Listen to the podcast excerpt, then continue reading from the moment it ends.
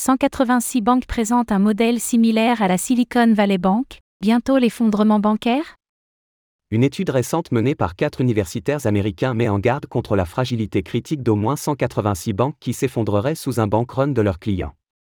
Au vu du modèle de fonctionnement des banques américaines qui ont été étudiées, 186 d'entre elles présentent des failles similaires à celles de Silicon Valley Bank, mettant ainsi plus de 300 milliards de dollars en danger.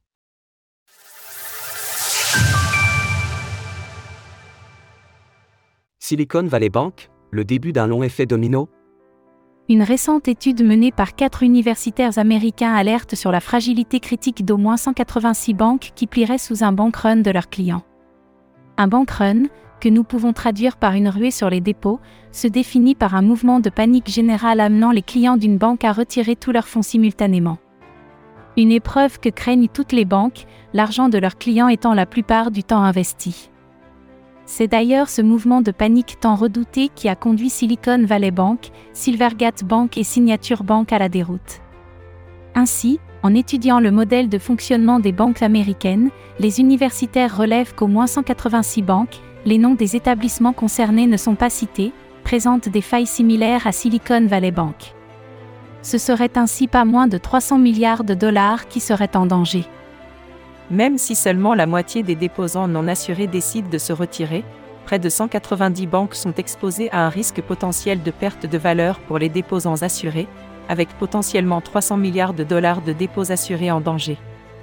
Par non assurés, l'étude fait ici référence à la protection accordée par la Federal Deposit Insurance Corporation, FDIC, une agence indépendante du gouvernement des États-Unis chargée de garantir les dépôts bancaires à hauteur de 250 000 dollars.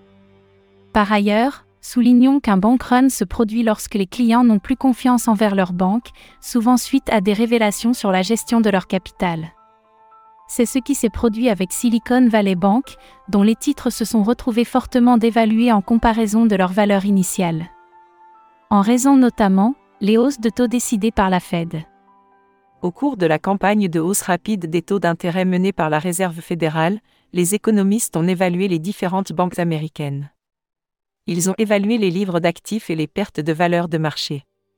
Les actifs tels que les bons du Trésor et les prêts hypothécaires peuvent perdre de la valeur. Cela se produit lorsque de nouvelles obligations offrent des taux plus élevés.